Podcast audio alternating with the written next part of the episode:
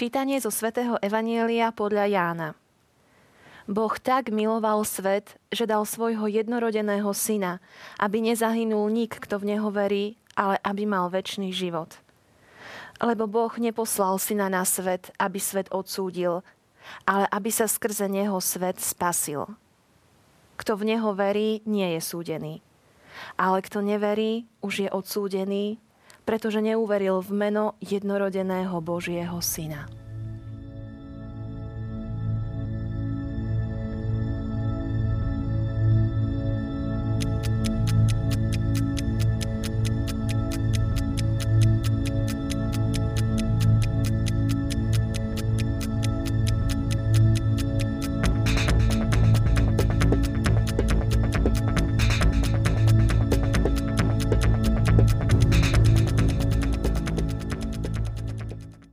Priatelia, prvú vetu dnešného evanieliového úrivku tvorí známy citát Jan 3.16. Boh tak miloval svet, ktorý je veľmi obľúbeným citátom všetkých evangelizátorov, pretože tak zhustene obsahuje celé evanielium. A my si ho dnes tak povediac rozoberieme na drobné s mojim milým hostom, otcom Romanom Sekom, riaditeľom sekcie pre rodinu a mládež Žilinskej diecézy a duchovným správcom Rodinkova. Srdečne vítajte. Ďakujem pekne.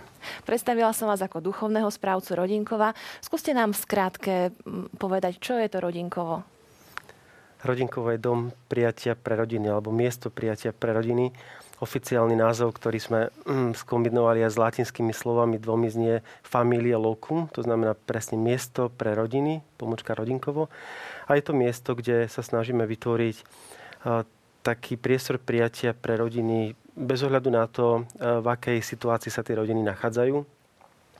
S zameraním na takú duchovnú posilu, to znamená, že rodinkovo ponúka duchovné obnovy, ale aj s možnosťou stráviť iba taký voľný víkend, prísť si oddychnúť do krásnej prírody, stretnúť iných ľudí. Takže je to také miesto, ktoré sa usiluje e, dať rodine priestor, aby mohla byť tým, čím je, tak ako to hovoril Jan Pavel II, veľmi rád to opakoval. Rodina stane sa tým, čím si, pretože v tej komunikácii s ďalšími rodinami a v tom počúvaní Božieho slova, v zdieľaní si môže uvedomovať práve svoju hodnotu a dobré je možno aj to, že počas programu, ktorý majú rodičia, manželia, tak sa o ich deti postarajú animátori. Takže je to celý taký program nastavený tak, aby manželia mohli niečo zažiť, načerpať, ale aby zároveň nemuseli riešiť to, že čo s deťmi, kde ich dáme, takže aby tam tá rodina našla naozaj také prijatie. Je to veľmi e, pekná misia, ktorú robíte. Tak sa teším, že ste prijali pozvanie k nám a poďme sa pozrieť na naše evanielium. Už som v úvode povedala, že Jan 3.16 veľmi známy citát. Boh tak miloval svet, že dal svojho jednorodeného syna, aby nezahynul nik, kto v neho verí, ale aby mal väčší život. Stalo sa to možno pre nás aj takým trošku kliše. Áno, pán Ježiš zomrel za nás a ani si možno neuvedomujeme význam tých slov. Že naša situácia naozaj bola taká dramatická, že sme potrebovali, aby sa Boh stal človekom. Hm. Ja mám tiež veľmi rád túto vetu. Asi preto aj hovoríme o tom, že je taká blízka všetkým evangelizátorom, pretože človek, ktorý evangelizuje, je niekto, kto zažil Boží dotyk, a toto miesto hovorí o tom, že Boh sa dotýka. Že On je prvý, ktorý koná. Ako keby svojím spôsobom toto miesto vo Svetom písme vyjadruje to, čo mnohé aj iné náboženstva iba možno tušia, ale nemajú to tak explicitne prežité alebo zakúsené, pretože obyčajne my ľudia vnímame, že musíme urobiť niečo, čím si Boha uctíme. Niečo, čím si ho možno nakloníme, keď si zoberieme také tie eh, možno aj primitívne náboženstva, ktoré sa usilovali pomenovať božstva, aby eh, si ich potom naklonili. Ja neviem, boha slnka, boha hromu. Človek stále vníma vo svojej histórii, že je niečo, čo ho presahuje, že je niečo nad ním a uvažuje nad tým, že čo by som mal robiť, aby tie mocnosti, tie síly, ktoré sú nado mnou, aby ma možno, možno nezničili ale aby som si ich naklonil. A v kresťanstve, ktoré vychádza zo židovskej tradície, sa zrazu ukazuje postupne, že to nie je Boh, ktorý by si od človeka iba vyžadoval, alebo ktorý si žije v nejakej ďalekej neprístupnosti a človek musí urobiť všetko preto, aby sa k nemu dopracoval. Ale že Boh je niekto, komu záleží na tomto svete. Čo je trošku taký paradox, lebo stále zápasíme aj s tým slovom svet. Čo je to ten svet? Je to niečo dobré? Dokonca aj v celom svetom písme nachádzame také, až by som povedal, protirečivé vyjadrenia o svete. Na jednej strane svet je ten, ktorý, pred ktorým sa treba chrániť, ktorý uh, sebe nesie mnohé nebezpečenstva pre človeka. A tu na tomto mieste čítame to krásne vyjadrenie Boh tak miloval svet.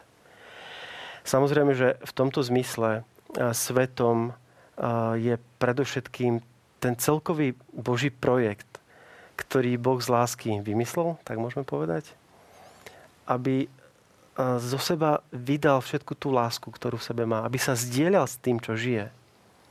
Nakoniec toto evanelium je akoby takým zjavením toho vnútorného Božieho života. A preto um, povedať, že Boh miluje svet, zároveň znamená uvedomiť si, že miluje mňa v tom svete. Pretože človek je na vrchole toho Božieho plánu s celým stvorenstvom. A vy sa pýtate, že či to naozaj bolo s nami také dramatické, že sme potrebovali, aby teda vydal za nás svojho syna, ktorý potom zomiera preto, aby sme my mohli žiť.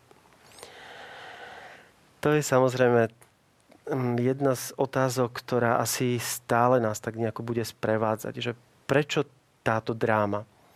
A raz sa mi stala taká vec, keď sme mali kurzy pre snúbencov, ktoré mávame vlastne každý mesiac veľmi veľa mladými. Sa ma jedna snúbenica pýtala, že či by bolo možné, aby počas prísahy tam nemusel byť kríž. Pretože ona prežíva taký šťastný okamih a sa má pozerať na toľko utrpenia, ktoré vyjadruje kríž. Ja som si uvedomil, že tá otázka je legitímna, ale zároveň som si uvedomil aj to, že na kríž sa dá naozaj pozrieť aj tak, že mu nerozumieme. Pretože ak sa pozeráme na kríž iba ako na utrpenie, tak e, nás môže aj vydesiť. Ale na kríži sa nám zjavuje práve tá láska, ktorá nemá hranicu. Kde Boh povie, ja ťa milujem a nerobím to preto, lebo ty robíš niečo pre mňa, Nerobím to preto, lebo niečo od teba môžem dostať. Milujem ťa preto, že si. Milujem ťa preto, že, uh, si, že si vyšiel so mňa. A toto je niečo, čo nám Kristus prišiel povedať. Potrebovali sme, aby to bolo takto vypovedané? Nepotrebovali sme to. My sme mohli uveriť tomu, že nás Boh miluje naplno. Ale sme neuverili. Preto človek povedal, Bohu, ja ti neverím. A v tom spočíva dráma človeka. My neveríme, že sme milovaní. My znova a znova sa potrebujeme presviečať o tom, že sme milovaní. A to sa deje aj medzi nami ľuďmi. To sa deje v našich priateľských vzťahoch. To sa deje vo vzťahoch medzi manželmi. A uveriť to, že som milovaný, to niekedy si vyžaduje ísť do krajnosti v tom, že ja som tu naozaj pre teba, ja sa ti dávam. A Boh išiel do tej krajnosti. Preto bez Boha ako keby nie sme schopní uveriť, že sme naozaj milovaní a dokonca sme ho potrebovali ako keby testovať. V knihe Múdrosti čítame, vyskúšajme spravodlivého, koľko toho vydrží. Testujeme preto, lebo túžime po láske, túžime zažiť, že naozaj ten, kto ma miluje, to so mnou myslí vážne. Že nie je nič také, prečo by povedal, že už mi na tebe nezáleží. A Boh nám toto hovorí. A to je presne vyjadrené, to je vtesnané do tejto jednej vety. Boh tak miloval svet, že dal svojho syna, aby sme mohli mať e, väčší život. Lebo nakoniec, čo, na, čo iné nám dáva život ako láska, ako vedomie toho, že uh, som prijatý, že som milovaný. Všetko ostatné, čo máme, uh, je a má zmysel iba vtedy, ak to prežívam v tom kontexte lásky. Ak nie, môže mať koľkokoľvek majetku, moci, hodnosti, e, úspechu. Nič z toho ma neteší, ak to neprežívam v atmosfére lásky, vo vedomí toho, že môžem milovať a že som milovaný.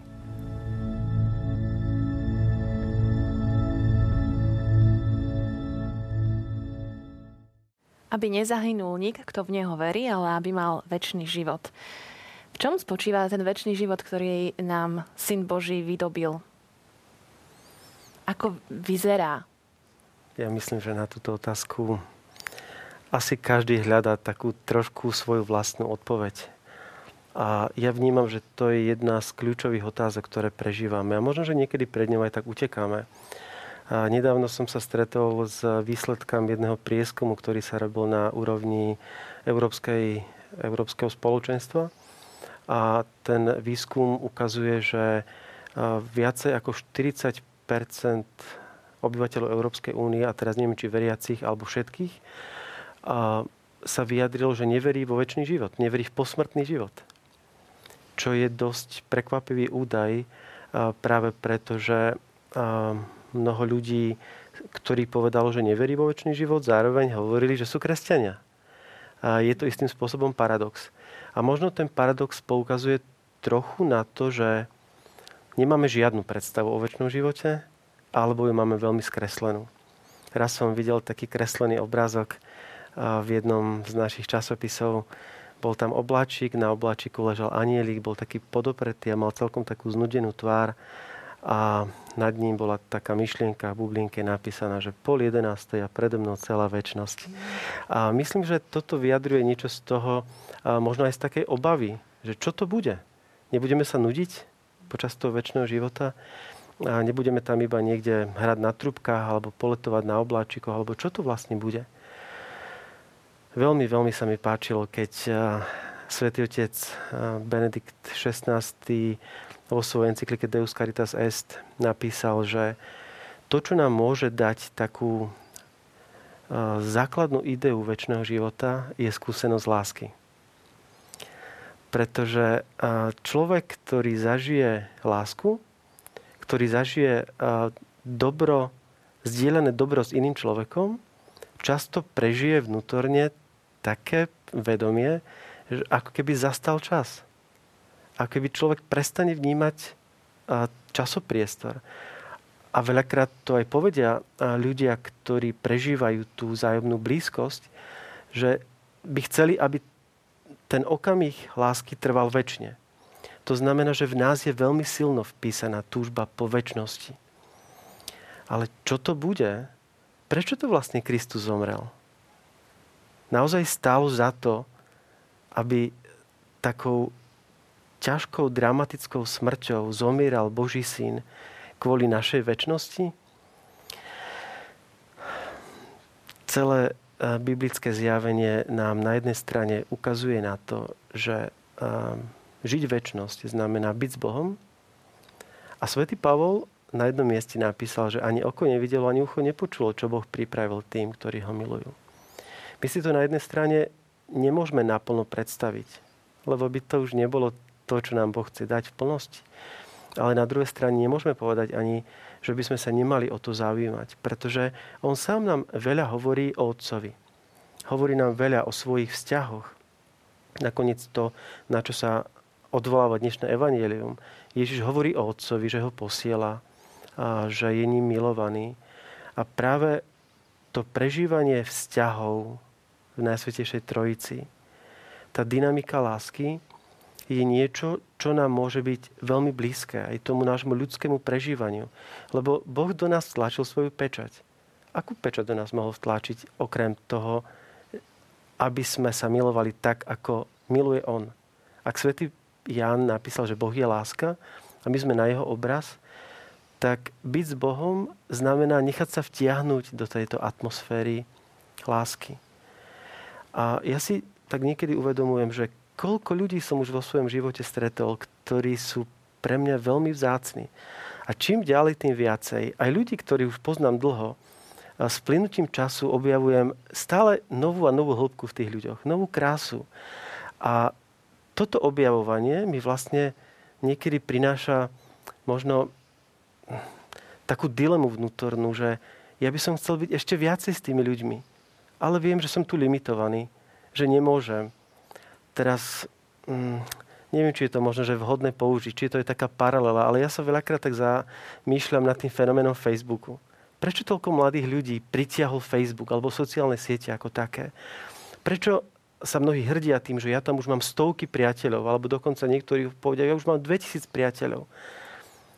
istým spôsobom preto, lebo nás fascinuje zdieľanie nášho života s tými druhými. Našli sme si možno virtuálny priestor. Ťažko povedať, či je to najšťastnejšie riešenie, či nás viacej neodvádza od tej reality, ktorú túžime žiť v konkrétnych vzťahoch. Ale možno práve ten virtuálny priestor poukazuje na to, že chceme akoby tie limity prekonať. Aj mne niekedy dobre padne, že prostredníctvom e-mailu alebo nejakých sociálnych sietí sa môžem dozvedieť o mojich známych, o farníkoch, ktorý, s ktorými som sa stretol pred mnohými rokmi viackrát vo Vancouveri, keď som tam pôsobil v Kanade, čo je na druhej polovičke našej zemegule. A teším sa z toho, keď viem, že sa dozviem, že manželia, ktorých som sobášil, čakajú bábetko, alebo že prežívajú takúto radosť alebo takúto bolesť. A ten limit je zrazu akoby prekonaný čiastočne, ale na druhej strane zostáva. A ja si hovorím, že väčší život to je to, že tie limity budú všetky prekonané. Ja budem s tými všetkými ľuďmi, ktorí sú mi blízki, ktorých poznám, ktorých obdivujem, ktorých hĺbku stále viacej a viacej spoznávam, pretože nakoniec v tej hĺbke môžeme spoznať prítomnosť samotného Boha. Si hovorím, že tam to bude bez limitov. Nebudem sa musieť pozerať na hodinky, že koľko mám ešte času, aby si mi mohol rozprávať o tom, čo žiješ, alebo aby som ti ja mohol povedať o, o tom, čím žijem. Nie, nebude žiaden čas. Budeme si to môcť vychutnať, že sme spolu, že sa zdieľame, že sa máme radi. A ja som presvedčený o tom, že my po tejto väčšnosti túžime, ale niekedy to aj nevieme pomenovať. A práve preto, že sa v tom strácame, to istým spôsobom aj to, že my sme ponechaní v tomto sami na seba.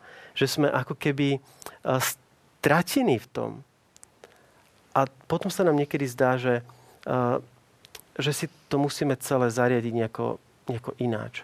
A Boh nás chce zachrániť z tej našej neschopnosti milovať tak, ako miluje On, bez limitov. A to je to, čo tu čítame v tom evaníliu, že Boh poslal syna na svet, aby nezahynul nik, ale aby sa skrze neho svet, ktorý Boh tak miluje, spasil. Aby sme boli zachránení z tej našej neschopnosti milovať tak, ako potom vlastne túžime.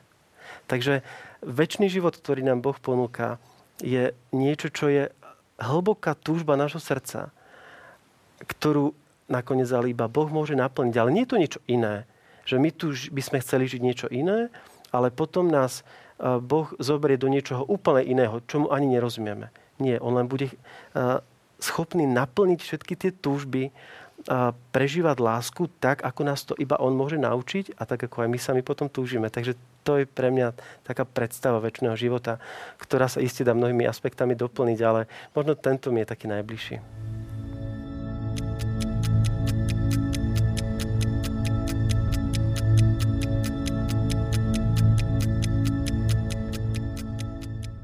Krásne sme rozprávali o väčšnom živote, otec Roman. Je to niečo lákavé pre nás po týchto slovách, ktoré ste povedali. Ale čítame, kto ne, neverí, už je odsúdený. Pán Boh nie každému dá ten nádherný väčší život. Je teda láska, keď nie každý dostane tú odmenu väčšného života. Hm, strašne ste ma potešili, keď ste povedali, že je to niečo lákavé, lebo som presvedčený, že keby sme dokázali hovoriť príťažlivo o tom, čo nám Boh ponúka vo väčšnosti, všetko ostatné, čo ohlasujeme, by už bolo oveľa ľahšie počuteľné alebo priateľné pre tých, ktorým ohlasujeme. A, a naozaj čítame v tom dnešnom evaníliu, že kto neverí, už je odsúdený. A v tom spočíva najväčšia dráma toho nepochopenia medzi Bohom a človekom. Boh nikomu nepovie, že ty nemôžeš ísť do tejto väčšnosti, ktorú som pre teba pripravil. Pretože Boh tak miloval svet, že dokonca bol ochotný zomrieť. Ak hovoríme, že Ježiš zomrel, hovoríme, že Boh je ochotný zomrieť. On je ochotný dať život za to, aby tam všetci mohli byť. Nikomu nikdy nebude chcieť povedať, že ty nemôžeš prežívať túto krásu väčšného života. Ale toto slovo nám veľmi jasne hovorí, že kto neuverí tomuto slovu, tak nedokáže tú krásu prežiť, do ktorej nás Boh pozýva. To je tá naša dráma. Z toho potrebujeme byť zachránení. Ja som sa nedávno dozvedel, že tu v Bratislave je škola zvádzania. Bol som celkom prekvapený z toho, už som to párkrát hovoril na kurzoch pre snúbencov. Som sa tak pýtal snúbencov, že viete si predstaviť, že táto vaša snúbenica by tu sedela s vami preto, lebo bola na škole zvádzania a že tam ju naučili, ako vás viesť, alebo ten snúbenec by tu sedel ako dobrý absolvent tej školy. On vás dostal. A naozaj v tej škole zvádzania sú všetky akoby lekcie, že ako získať toho druhého. Ja som si uvedomil, že v tom je tá, ten náš strašný paradox, ktorý prežívame vnútorný. My túžime po láske, ale sme presvedčení o tom, že tú túžbu môžem naplniť tak, že toho druhého sa zmocním, že ho získam. Preto na začiatku diabol nás dostal na tom, že ak budete jesť zo stromu poznania dobrá a zla, zo stromu života, ak si vy sami utrhnete to ovocie, tak budete ako Boh. Nič nepochopil diabol sám. A nás do toho zatiahol. A spolu s ním rovnako veľakrát vôbec nechápeme, ako to Boh chce s nami urobiť. Pretože Boh nás chce naučiť, že láska je tá, ktorá sa dáva.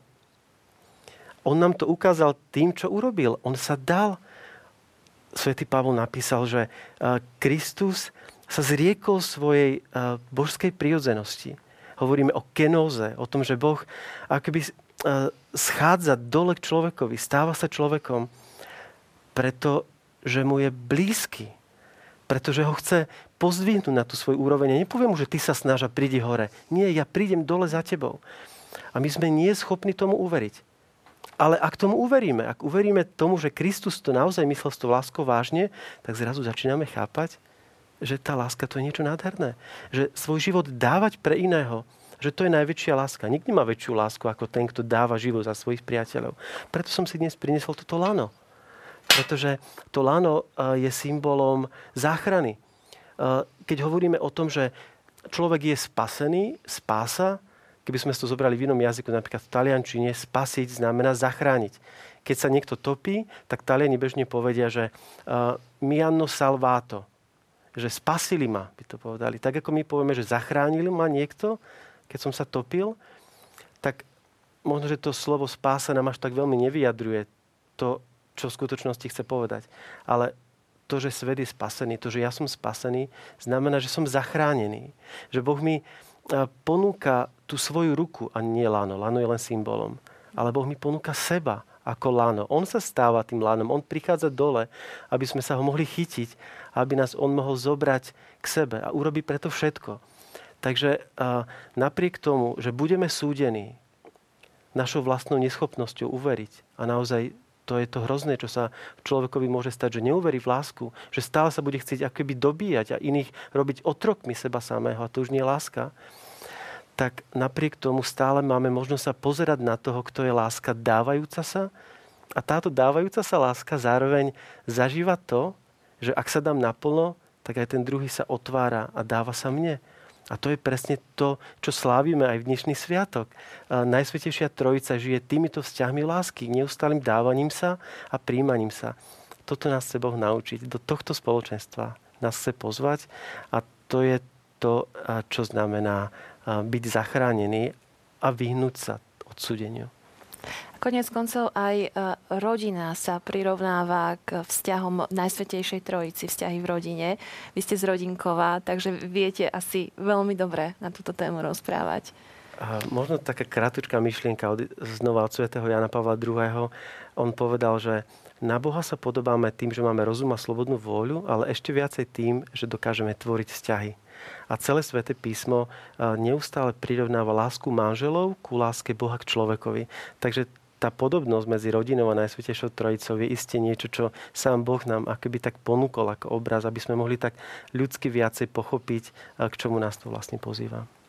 Otec Roman, ďakujem, že ste nám vysvetlili tento náš evanieliový úryvok a teším sa na vás na budúce. A ja som rád, že sme mohli zdieľať Božie slovo spoločne s Pánom Bohom. Milí televízni diváci, aj s vami sa lúčim a teším sa opäť pri sledovaní ďalšej časti našej relácie EFETA. Dovidenia.